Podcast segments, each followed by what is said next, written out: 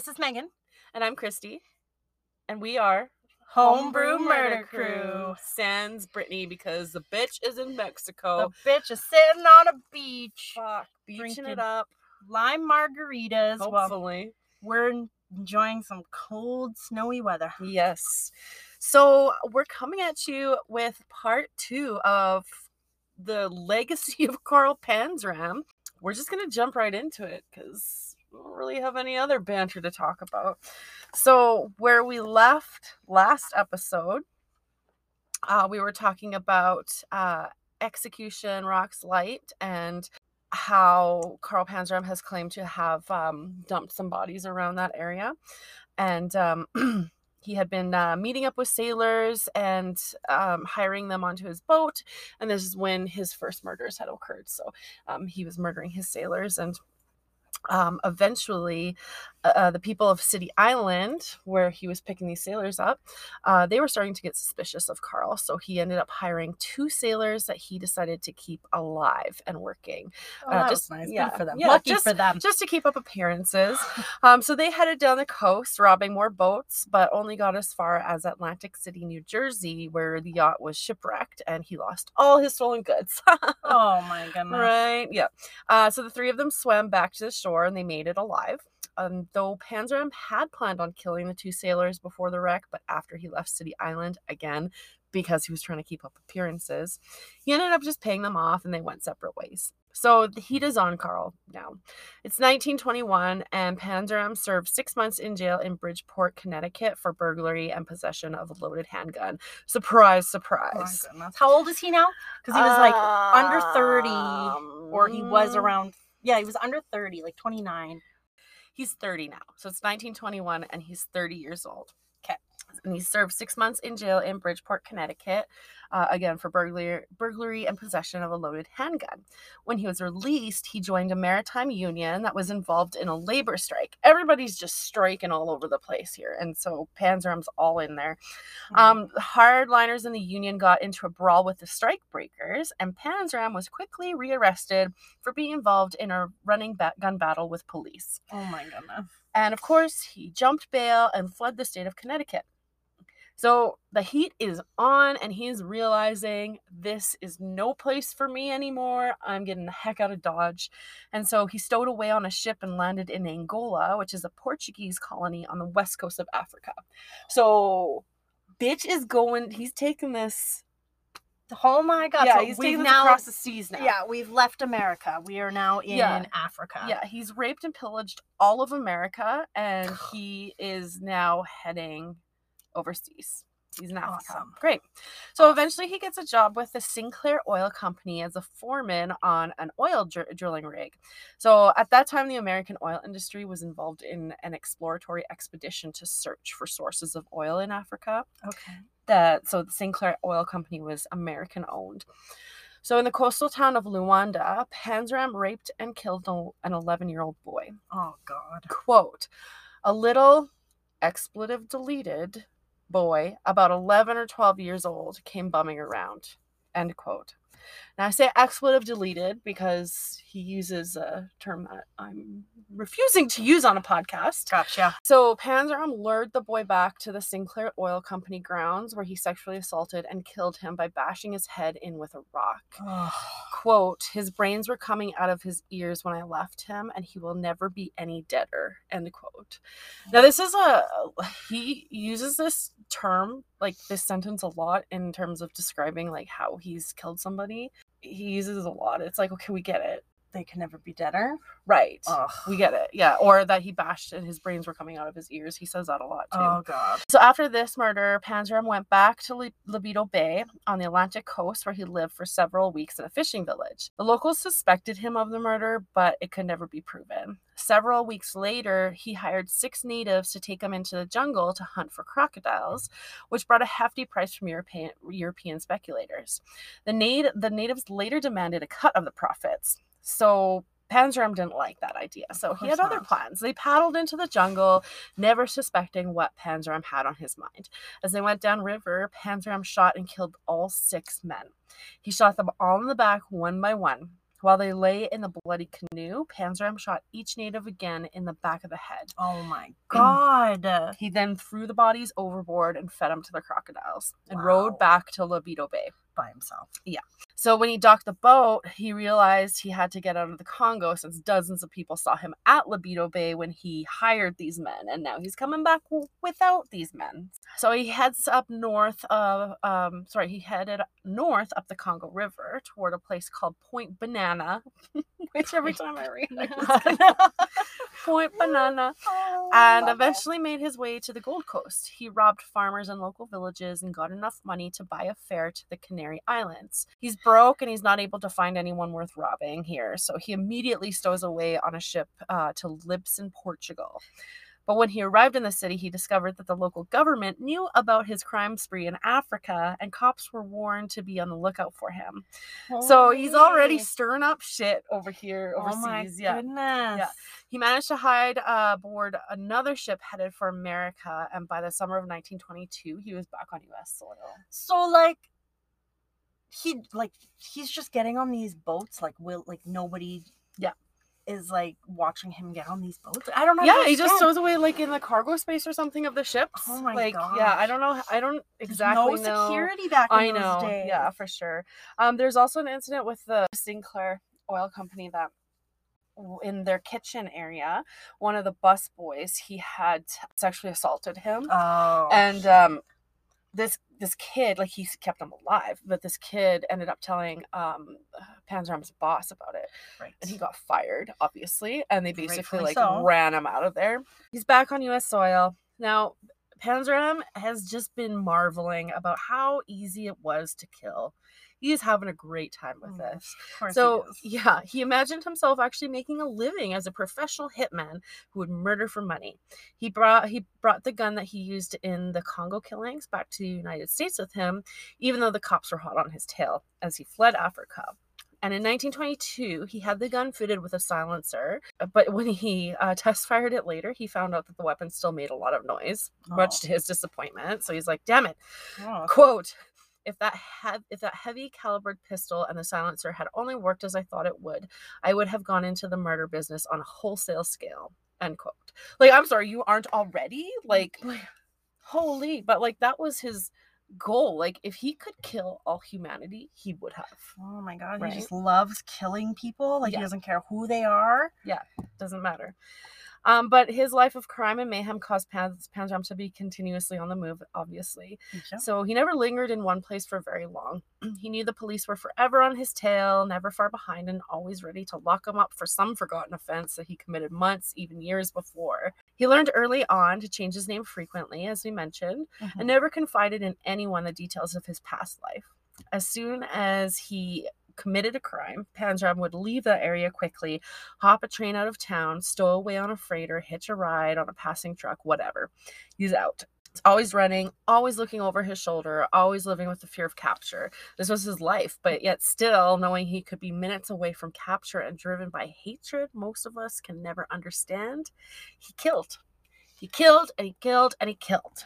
And he just got away with it. Like, it just blows my mind how he's just, like, all over the city, just, like, killing people, jumping train, yeah. jumping boats, jumping this and that. Yeah, he's just crazy, like, what running life. rampant. I know. And he's only thirty. And he's, he's only thirty. Already I know. lived this yeah, crazy, this wild is, oh life. Oh, my gosh. It's so insane. So, um, we mentioned, obviously, like, him using different names and stuff. So I have a list of the names that he's used. There's eleven aliases in total. So he's used... He, or he uses Carl Baldwin, Cooper John the Second, Harry Panzram, Jack Allen, Jeff Davis, Jeff Rhodes, Jefferson Baldwin, Jefferson Davis, Jefferson Rhodes. Really got hung up on the Jeff and Jeffersons yeah, for a bit there. Yeah, he sure did. John King and John O'Leary. O'Leary. John O'Leary. So, yeah. It's crazy that he actually used his own last name for one of those. Yeah, that was like early on. Harry Panzram. His, yeah. So after a few days back in the States, Panzram went to the U S Customs Office in New York City, where he renewed his captain's license and retrieved the papers for his yacht, the Akista, which is the one that got wrecked on the Jersey shores two years before. His plan was to steal another boat and refit it under the Akista name, so it had to be something that looked similar.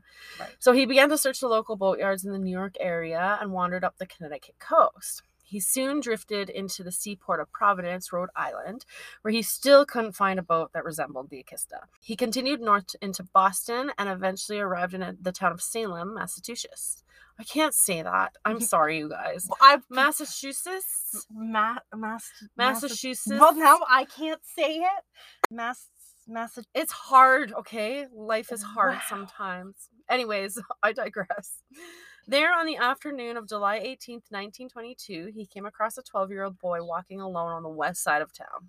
Uh-oh. The boy's name was George Hen- Henry McMahon. He had spent most of the day in a neighbor's restaurant until the owner, Missus Margaret Lyons, asked George to run an errand. She says, "At about two fifteen, I sent him to the A and P store for milk, giving him fifteen cents. So this is what Missus Lyons had later told the court. Little George left the restaurant and walked up Boston Street. About an hour later, another neighbor, Missus Margaret Crane, saw George walking up the avenue with a stranger.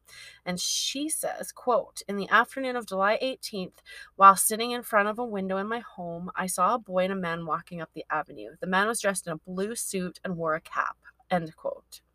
That man was Carl Panzram. Oh. Panzram says, quote, "The boy's name I did not know. He told me he was eleven years old. He was carrying a basket or a pail in his hand. He told me he was going to the store to do an errand. He told me his aunt ran this store. I asked him if he would like to earn fifty cents, and he said yes," end quote. So he doesn't even remember the boy's name. Doesn't matter to him. I know it doesn't, but that's that is sickening. So gross. Yeah. Like, it's sickening.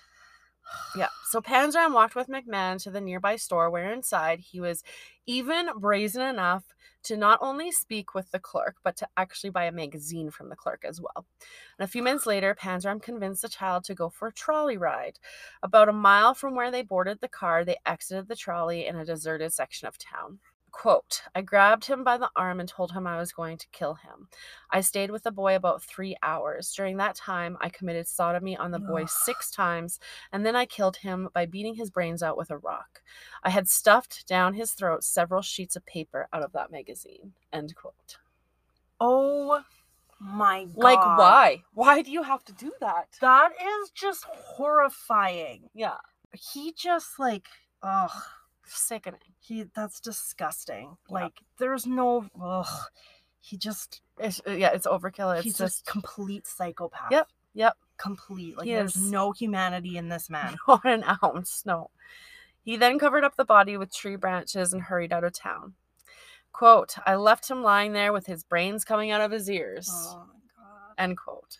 But as he fled the wooded area where he left McMahon's body, two Salem residents passed by.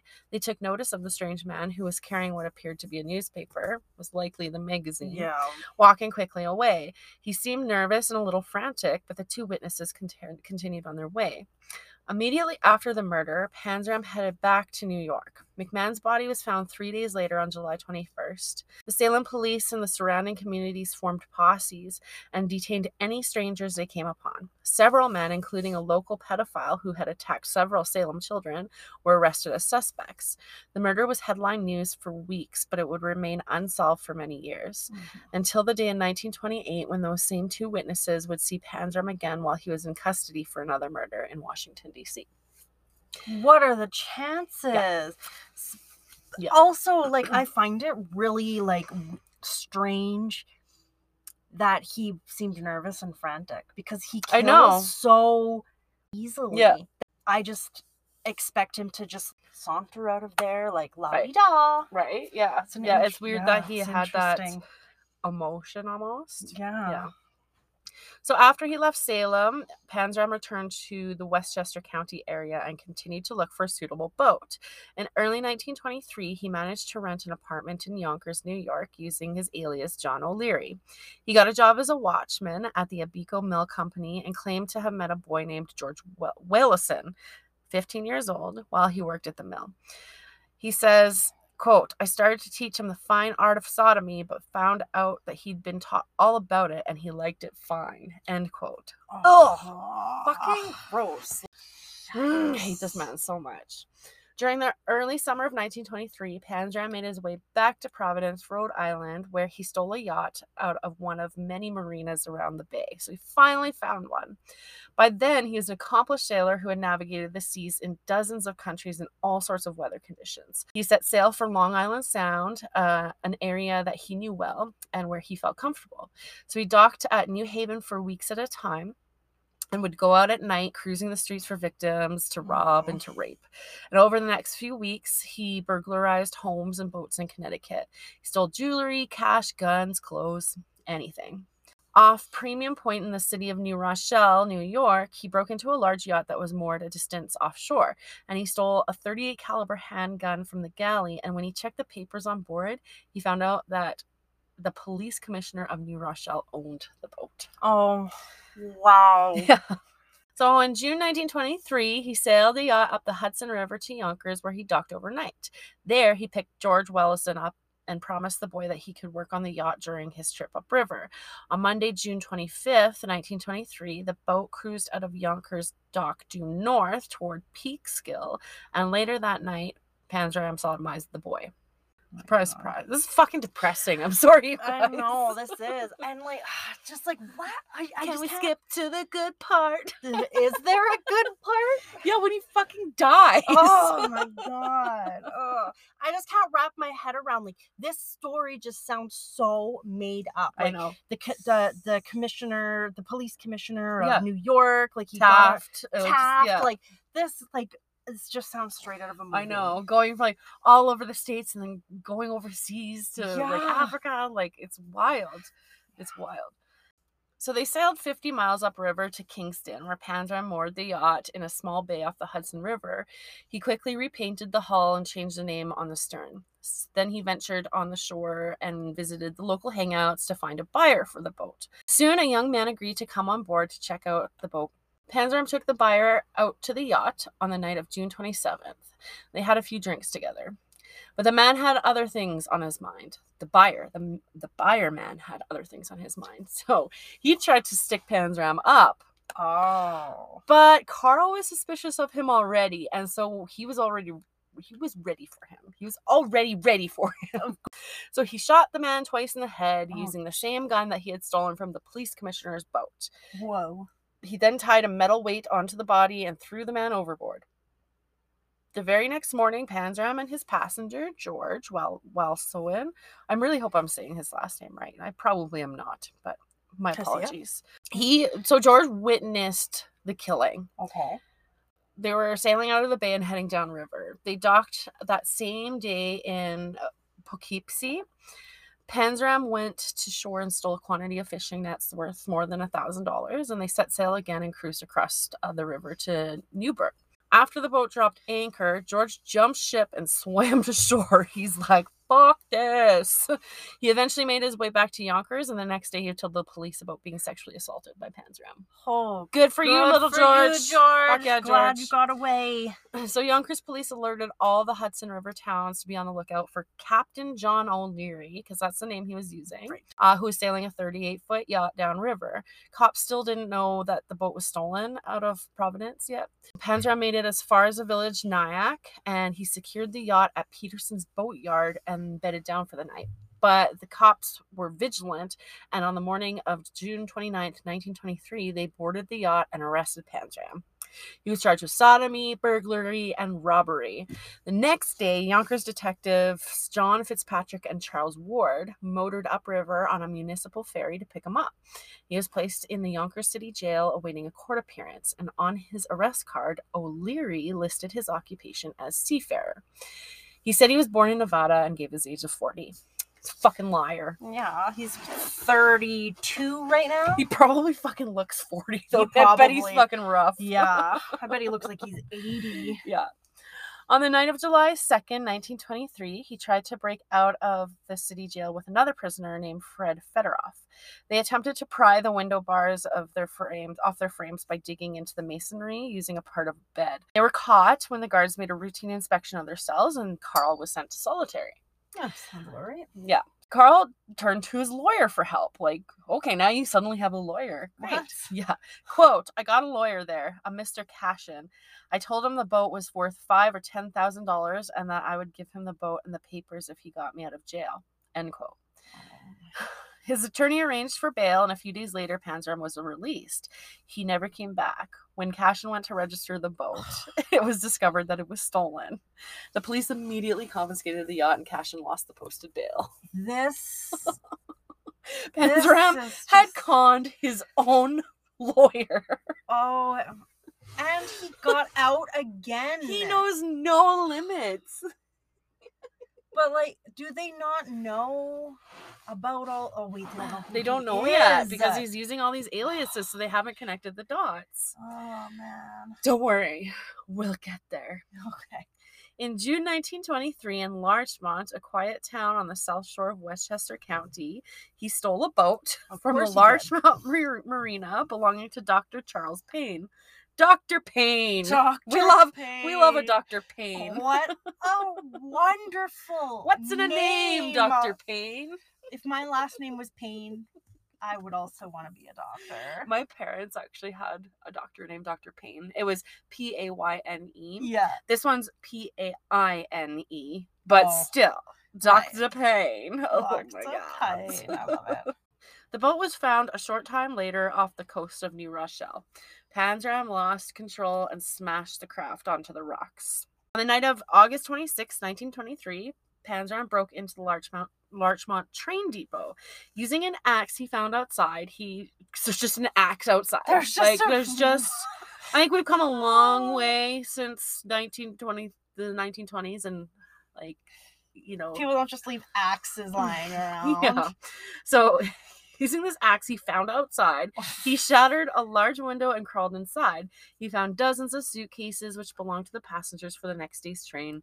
And as he's rifling through the baggage, a Larchmont cop officer, Richard Group, who was making his early morning rounds, happened to come by.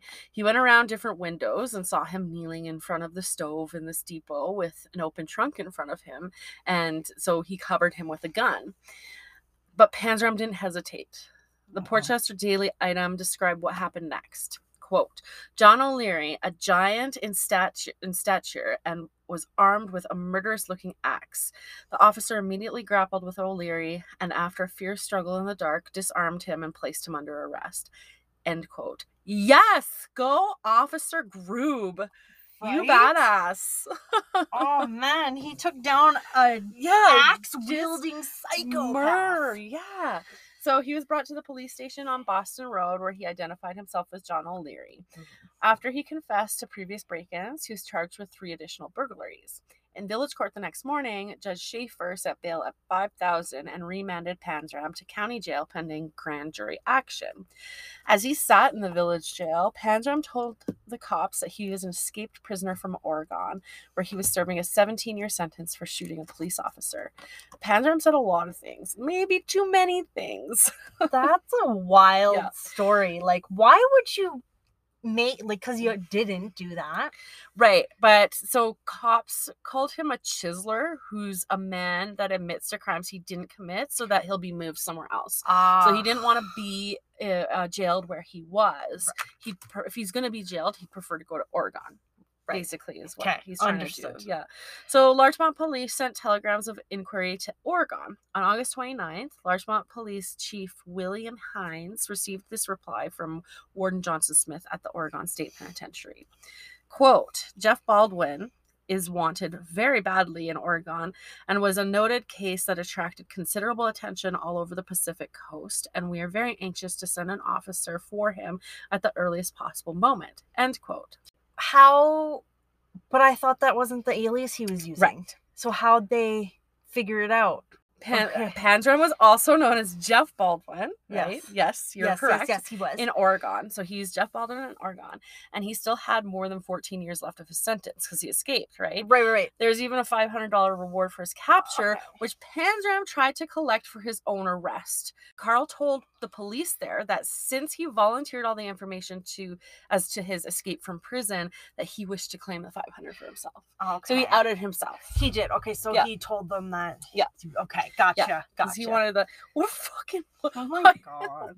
I want the five hundred dollars because like, yeah, I captured myself. Like, oh my oh, god, wow. five hundred dollars is probably a lot back then, though, considering it cost fifteen cents for some yeah, milk. Exactly, right.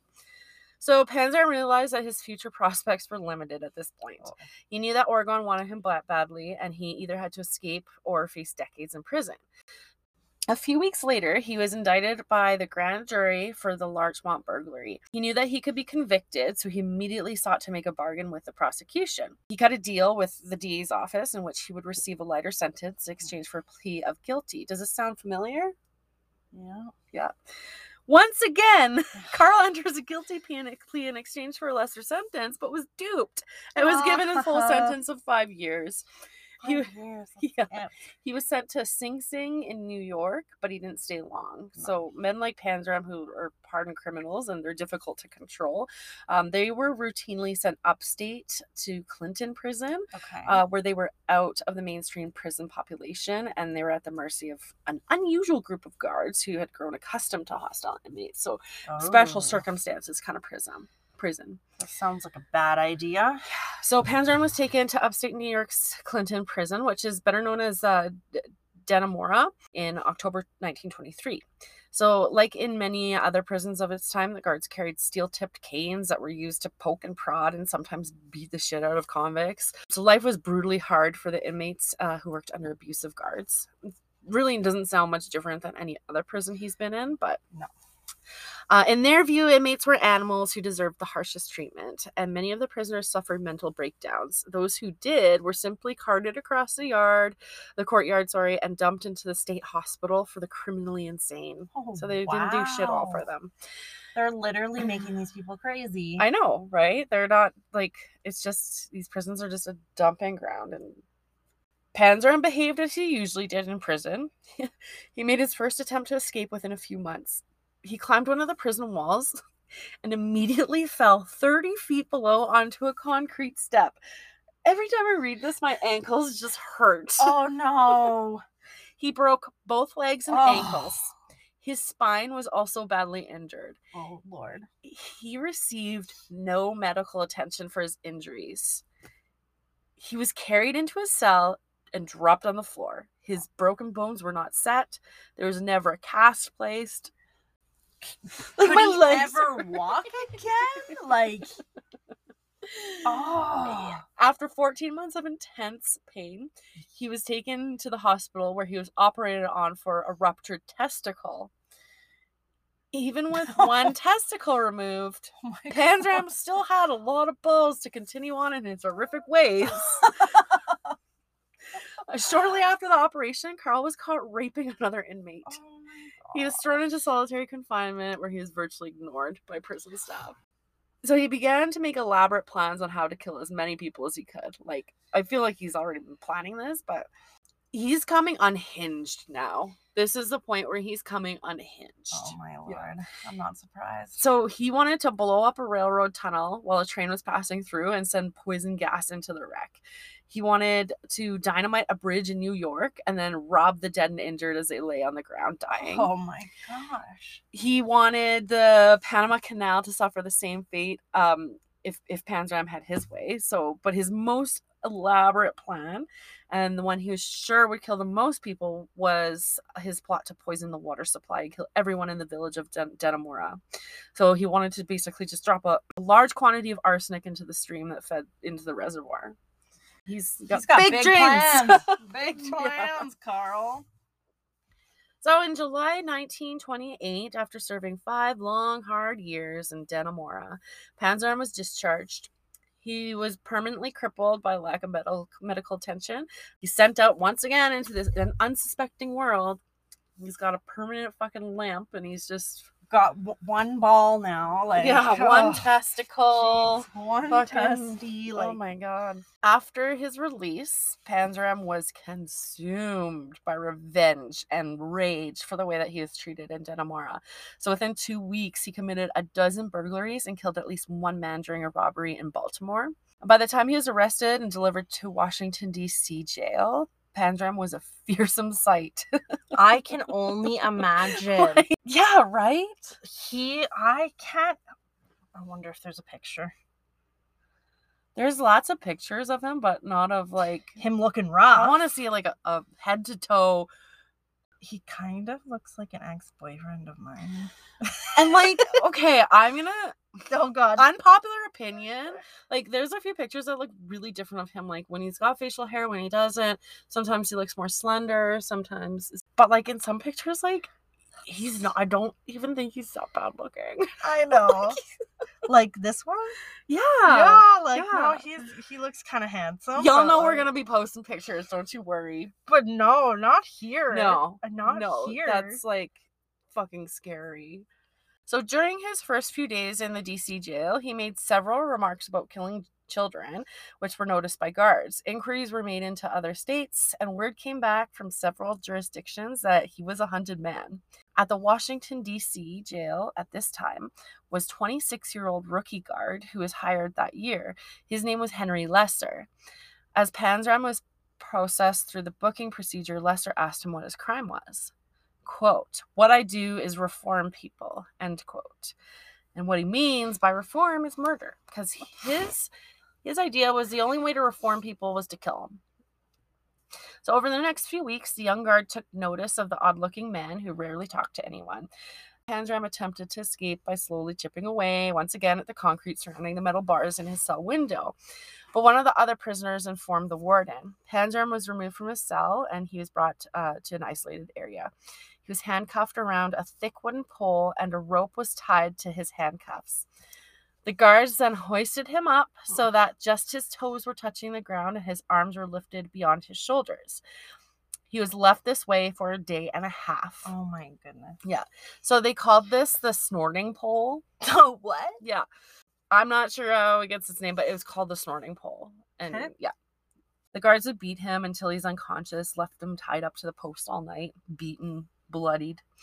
At some time during the night, Panzram admitted to, uh, to the murders of several young boys and told the guards how much he enjoyed it. Oh. Ugh. Soon, the word got out, and the press caught on to the story of a sadistic killer in the local jail who was confessing to a lot of murders. The Washington Post reported on October twenty-eighth, nineteen twenty-eight, that Panzram con- confessed to the murder of fourteen-year-old Alexander Lozok, a Philadelphia newsboy, last August, and also that of twelve-year-old Henry McMahon of New Salem, Connecticut. Each day that went by, Panzram told more and more. Again, he's coming unhinged. He's just Jeez, letting yeah. it out now. So for some reason, prison guard Henry Lester took pity on him.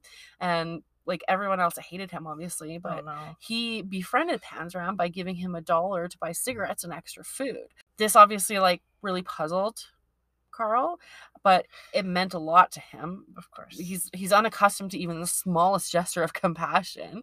So the two of the men actually became friends and confided in one another. Soon, Panzram agreed to write his life story for Lester.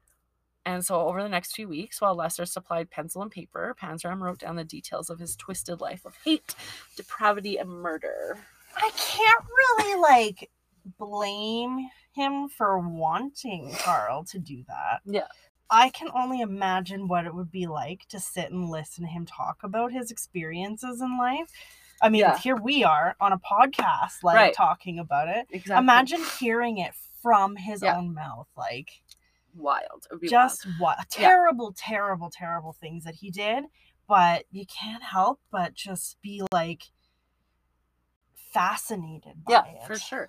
Like, and it's... it's um, we get into a little psychology part here, too, but... Like, very little, just about a psychologist there. But, like, it is the psychology of it. Like, what makes you, why are you like this? Like, it's just so beyond comprehension. Right. And this autobiography that he's writing comes to be known as the Panzram Papers, which we'll link in the show notes as well. Um, and Henry Lester, there's actually... Um, a video on YouTube where Henry Lester is interviewed about it, about his time with Carl. Wow. Okay. Yeah. So we'll also link that in the show notes too. It's like a really old and grainy video, like from the seventies, but um, it's definitely interesting. Renowned psychologist Doctor Carl Menninger later said the manuscript, quote, proceeds to an unflinching self-analysis in which the prisoner spares neither himself nor society. No one can read this manuscript in its entirety without an emotional thrill, end quote. Beginning on the farm in r- rural Minnesota where he was born, Panzram told the brutal story of his life, from the time he was sent to Minnesota State Training School at Red Wing in nineteen oh three until the time that he arrived in Washington, D C jail. There were thousands of crimes, dozens of murders, and a life spent in single-minded pursuit of dis- destruction. I'm going to have to read it. Yeah. I'm going to have to read it. Quote, all my associates, all of my surroundings, the atmosphere of deceit, treachery, brutality, degeneracy, hypocrisy, and everything that is bad and nothing that is good. Why am I what I am? I'll tell you why. I did not make myself what I am. Others had the making of me. End quote. That's Carl for you. Yeah, yeah, blame everybody else. So in this confession, Panzram gave details of his murders, which were later confirmed with local authorities. He, he supplied dates, times, and the places where the crimes occurred, as well as the rest of his or his arrest history, like including a list of like all the places he was jailed and what times. Wow. Of course, during the period of nineteen hundred to nineteen thirty, communications between law enforcement agencies weren't as sophisticated as they are now. Um, criminals were frequently able to avoid arrest warrants just simply by changing their names, as you've seen Carl do. Um, he learned this trick early in his career and then was re- arrested under several names, um, which we went over before. But it's not only his life that he wrote about. He had some opinions on the criminal justice system and the power of society over the individual. So here's another quote from him. Quote, all of your police, judges, lawyers, wardens, doctors, national crime commissions, and writers have combined to find out and remedy the cause and effect of crime. With all this knowledge and power at their command, they have accomplished nothing except to make conditions worse instead of better. I am thirty-six years old and have been a criminal all my life. I have eleven felony convictions against me. I have served twenty years of my life in jails, reform schools, and prisons. I know why I am a criminal. End quote. So he's basically just laying the blame of his violent life on those that tortured and punished him, which, yes, but also don't do those things to people. You know, there's people who have gone through similar, worse, lesser, and they they don't do these things, but, right. you know. Well, there is that brain injury that we mentioned exactly. in part one, where his dad was doing an at-home ear surgery yeah. on him, and like basically a fucking lobotomy. Yeah, oh, yeah, like. Pretty much. Yeah, might makes right was the only rule that he ever learned, and yeah. he carried that belief with him wherever he went.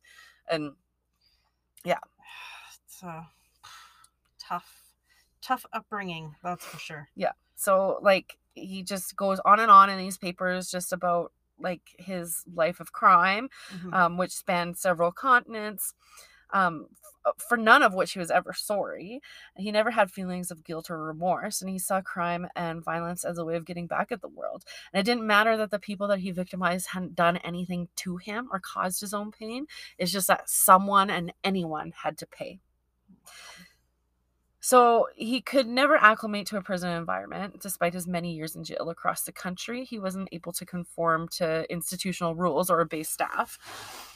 Even with the knowledge that physical torture would frequently be the result of these infractions, he was uncooperative and violent.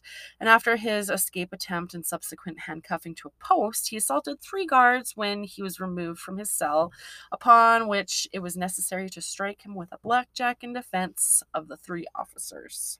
Wow. Again, he's handcuffed to the post, and as a result, um, the reporting officer wrote, quote, this prisoner called the captain of the watch a goddamn son of a bitch and stated that he would like to knock the captain on the back of the head, end quote. More punishment follows, but the slow and massive wheels of justice were turning. Oh, boy. So later that same month, on October twenty-ninth, an, an arrest warrant for Panzram arrived at the D C jail. Uh, it was a murder indictment from Philadelphia charging Panzram with homicide on Alexander Usak. Okay. By strangling and choking on July twenty-sixth, nineteen twenty-eight at Point House Road. Salem Police Department in the state of Massachusetts also learned about Panzram's arrest and his extensive confession. During his stay at the Washington, D C jail, Salem police brought the two witnesses from the George Henry McMahon killing in nineteen twenty-two to look at Panzram. Both witnesses positively identified him as the person they saw on the night that George Henry McMahon was killed.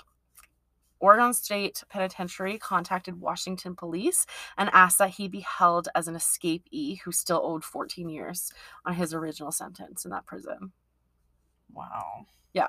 So it, by early nineteen twenty-nine, he's Panzram's finally realizing that he's never going to get out of jail now. He wrote a letter to District Attorney Clark in Salem about the McMahon killing. In the letter, he repeated his admissions regarding the murder. Quote, "I made a full confession of this murder of McMahon. You sent a number of witnesses from Salem to identify me, which they done. I do not change my former confession in any way. I committed that murder. I alone am guilty. I not only committed that murder, but twenty-one besides, and I assure you here and now that if I ever get free and have the opportunity, I shall sure knock off another twenty-two. End quote. Wow. At least he's upfront and honest. Right? Like, he yeah. has been, for the most part... I mean, other than his, like, he's, the thing is, is like, he's proud of his killings, yeah. but like, he'll lie, cheat, and steal to get right. what he wants, right? Right. Yeah. His trial for the burglary and housebreaking charges opened on November twelfth, nineteen twenty-eight.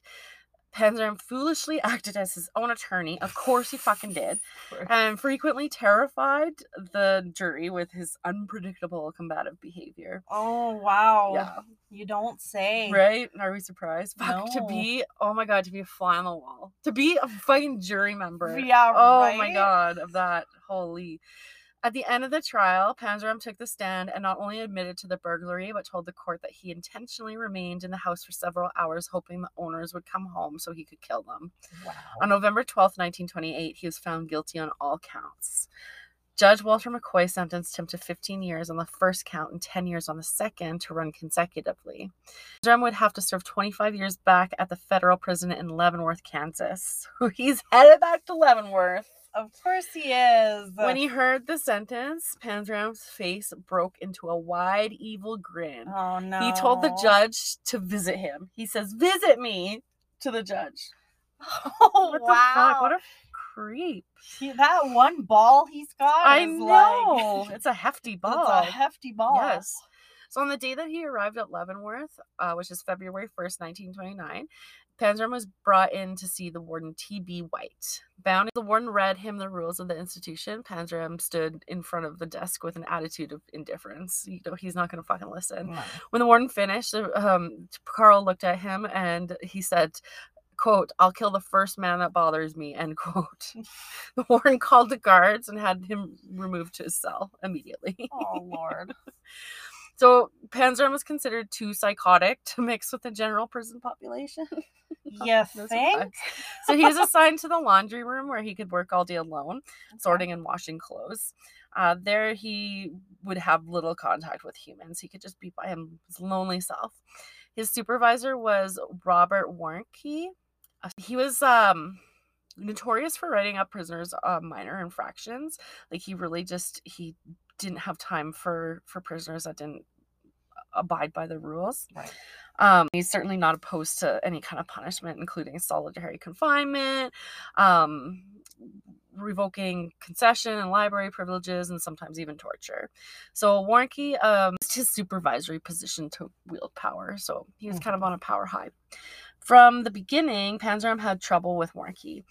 On several occasions, Panzram was written up for infractions, which caused him to be sent uh, to solitary confinement. And when he was last released from the hole, Panzram told the other prisoners to stay away from Warnke because he was going to die soon. On June twentieth, nineteen twenty-nine, Panzram's working in the laundry, as usual detail, and uh, leaning against the door was a four-foot-long iron bar used to support the wooden transport crates. Uh, he picked up the heavy bar, approached Warnke, He, who was preparing paperwork, and he raised the bar over his shoulders and brought it down squarely on Warnke's head. Warnke's skull broke instantly. Wow. So as Warnke fell to the ground, Panzram smashed the bar continuously into his head, just sending blood and bone matter all over the room. That's... There are other inmates in the laundry that day, too, and they stood back and watched in horror. And then the men tried to escape, but Panzram decided that since he killed one man, he should kill the others as well. He attacked one of the inmates in the corner of the room and managed to break the man's arm before he could run away. And the other inmates tried desperately to get out of the room, but the doors were locked. The man began to scream for help as Panzram chased them around the room. And he's smashing everything, swinging this huge iron bar into desk lights, breaking up the furniture into pieces. He's just fucking unhinged. That sounds like I yeah. can't even like imagine. Like the other prisoners are terrified. I know. Like it's just mayhem. Like it's complete chaos. So uh, an alarm sounded in the prison, and dozens of guards, guards armed with um, submachine guns and high-powered rifles, come running into the laundry room. The guards looked through the bars into the room and saw Panzram holding a twenty-pound steel bar like a baseball bat. His clothes are shredded and covered head to toe with fresh blood. Mm. Yeah. Another one onto his another convictions, right? Yeah, another notch in his bedpost. Right. So by the time his trial began, Panzram was well known in law enforcement circles, obviously. Rumors of his lust for raping and killing children were widespread. His story had already appeared in a dozen of newspapers, including the Topeka Times, the Boston Globe, and the Philadelphia Inquirer. On April sixteenth, nineteen thirty, a Chicago Evening American reported, quote, "Despite the fact that he boasted of killing twenty-three persons, that he would like to kill thousands and then commit suicide. Panzram is sane to the extent that he knows right from wrong." Mm-hmm. End quote. Authorities in Salem, Philadelphia, and New Haven were actively preparing criminal cases against Panzram while he remained in solitary in Leavenworth. Throughout this period, Panzram kept up his correspondence with Lester and wrote a series of letters about his life in Leavenworth. He often complained about the lack of reading material, but he praised the quality of food. Great. Oh, at least the good. food was good. Yeah. He said that being in prison made him feel more human and less like an animal that he thought he was, which is weird. That is weird. Because he fucking hates prison. Yeah. When he arrived at Leavenworth, he figured he would be beaten and abused anyway, so he decided that he wouldn't be beaten for nothing. So he immediately tried to escape and was caught, obviously. Right. Um, he obviously was quick to become hostile and uncooperative with the guards. However, this time, sorry, blah, however, this time there were no beatings. So no one lays a hand on him. No one abuses him. So he's trying to figure this out, and he's come to the conclusion that if in the beginning he had been treated as he is being treated now in Leavenworth, then there wouldn't have been quite so many people that would have been robbed, raped, and killed. Okay. So again, he's just taking no accountability for anything, no. right? It's all on everybody else. So trial began on April fourteenth, nineteen thirty for Warnke's murder. He's asked by Judge Hopkins if he has an attorney, and Carl says, quote, "No, and I don't want one," end quote. Hopkins went on to advise the defendant that he had a constitutional right to representation and he should use the services of an attorney who would be appointed to him for free. But Panzram replied just by cursing the judge loudly. Hmm. And when asked for a plea, he stood up and sneered at the court, and he says, quote, "I plead not guilty. Now you go ahead and prove me guilty. Understand?" End quote. So a prosecutor calls a parade of witnesses. Appearing were uh, Warden T B White, okay. who also brought the murder weapon to court, five Leavenworth guards, and ten prisoners. Several prisoners testified that they saw him smash the skull of Warnke with an iron bar repeatedly while Warnke lay unconscious on the prison floor. And throughout the testimony, Panzram sat in his chair smiling at the witnesses. I can't, like, it's crazy. Could you imagine, like, like having, this, I picture. Yeah. Right? Oh. Yeah. Having to witness that, and then you have to sit up on the stand and tell the story of how you saw him do that so that he'll be convicted and remain in the prison with you. Like, I would have lied. I'd be like, nope, saw nothing. Yeah. He's he's innocent. Right? Like, I wouldn't want to be locked in a room with him again. Terrifying. Yeah. So the jury took just forty-five minutes to arrive at a verdict. That's a long time considering all the right? evidence yeah. they probably had. And to the surprise of no one, Panzram was found guilty of murder with no recommendation for mercy. Good. Um, so Hopkins remanded him back to Leavenworth mm. until, quote, the fifth day of September nineteen thirty, when between the hours of six to nine o'clock in the morning, you shall be taken to some suitable place within the confines of the penitentiary and hanged by the neck until dead, end quote.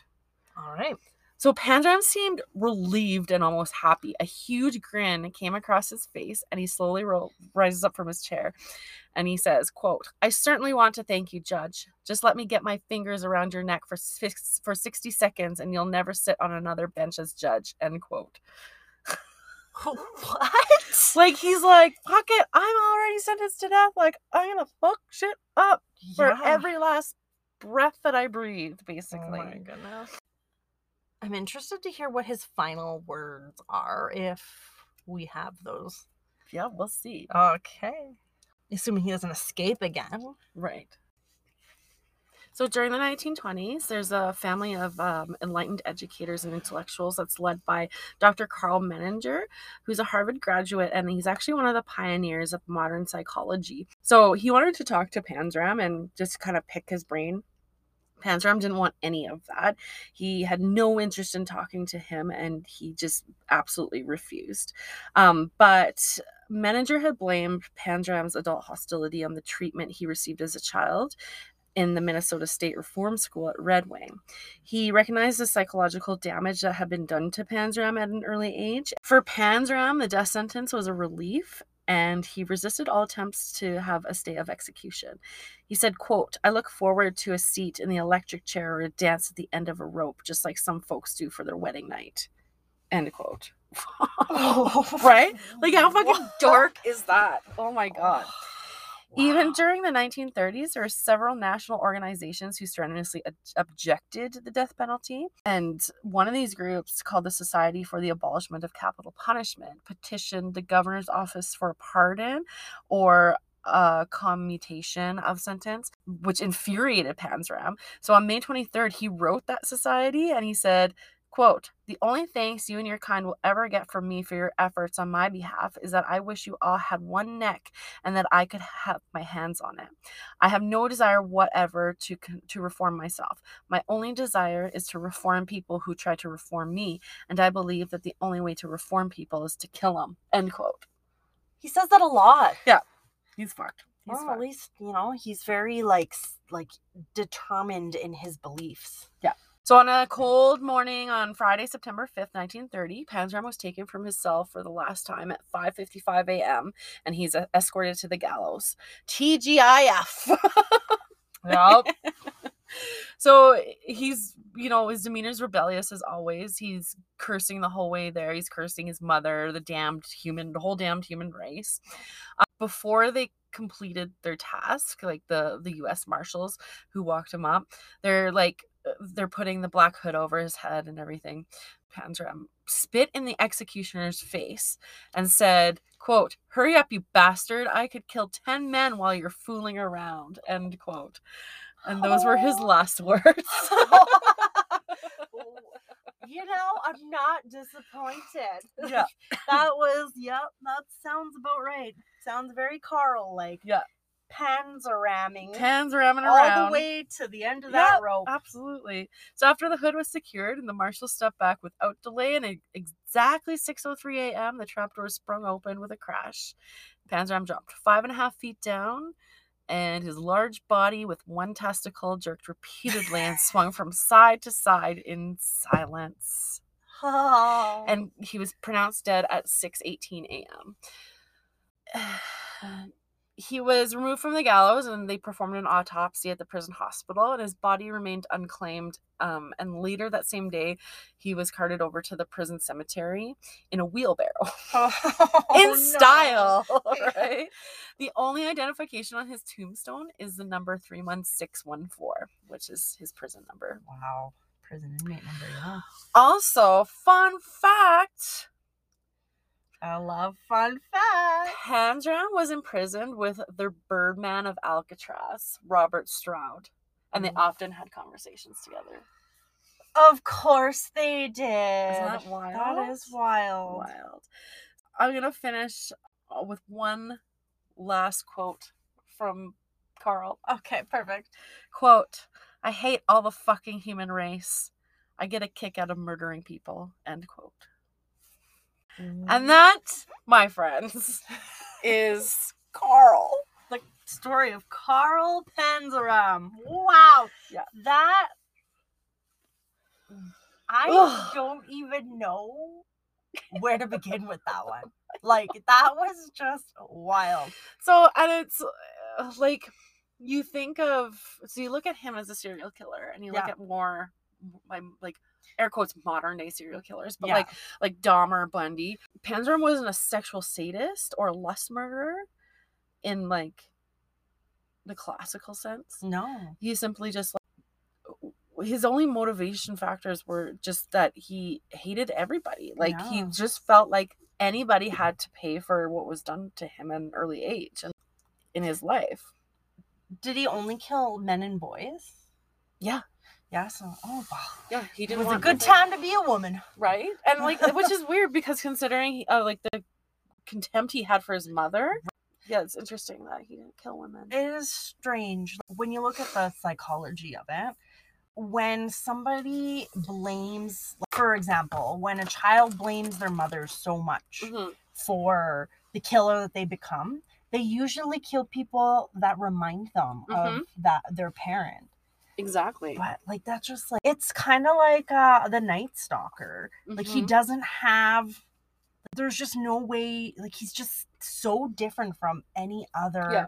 serial killer. Like, you can't just lump him into the same category as, like, right. Dahmer and, yeah. um, any of those other guys. Yeah.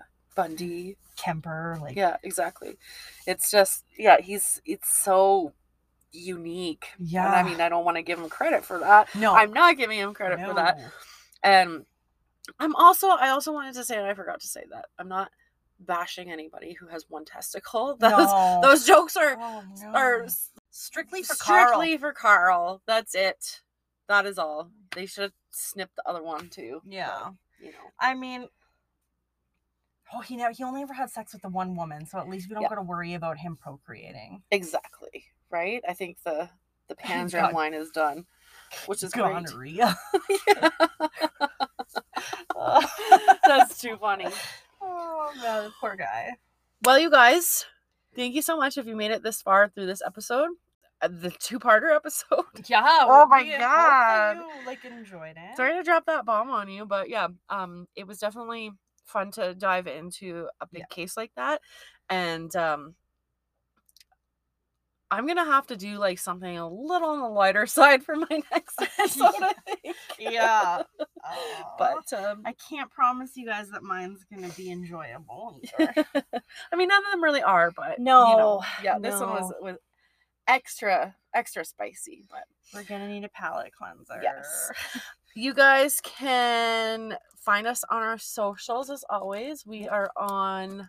TikTok at Homebrew Murder Crew. We're on Instagram as at Homebrew Murder Crew. We are on Facebook at Homebrew Murder Crew. And you can also reach us at email. Um, please email us. Send us anything. Send please. Us, like, send us, let us know what you thought of the episode, or yeah. you can give us suggestions if you want. Like, send us know. pictures of your dogs and cats. Yeah. Send us pictures of your animals. Yeah. Um, our email address is homebrewmurdercrew at gmail dot com. We'd love to hear from you. Yep. Don't send us a virus though. No. That wouldn't be very Or nice. dick pics. Or dick pics. We don't no. want those. No, we don't want those. One testicle. Thanks, guys. Bye. Bye.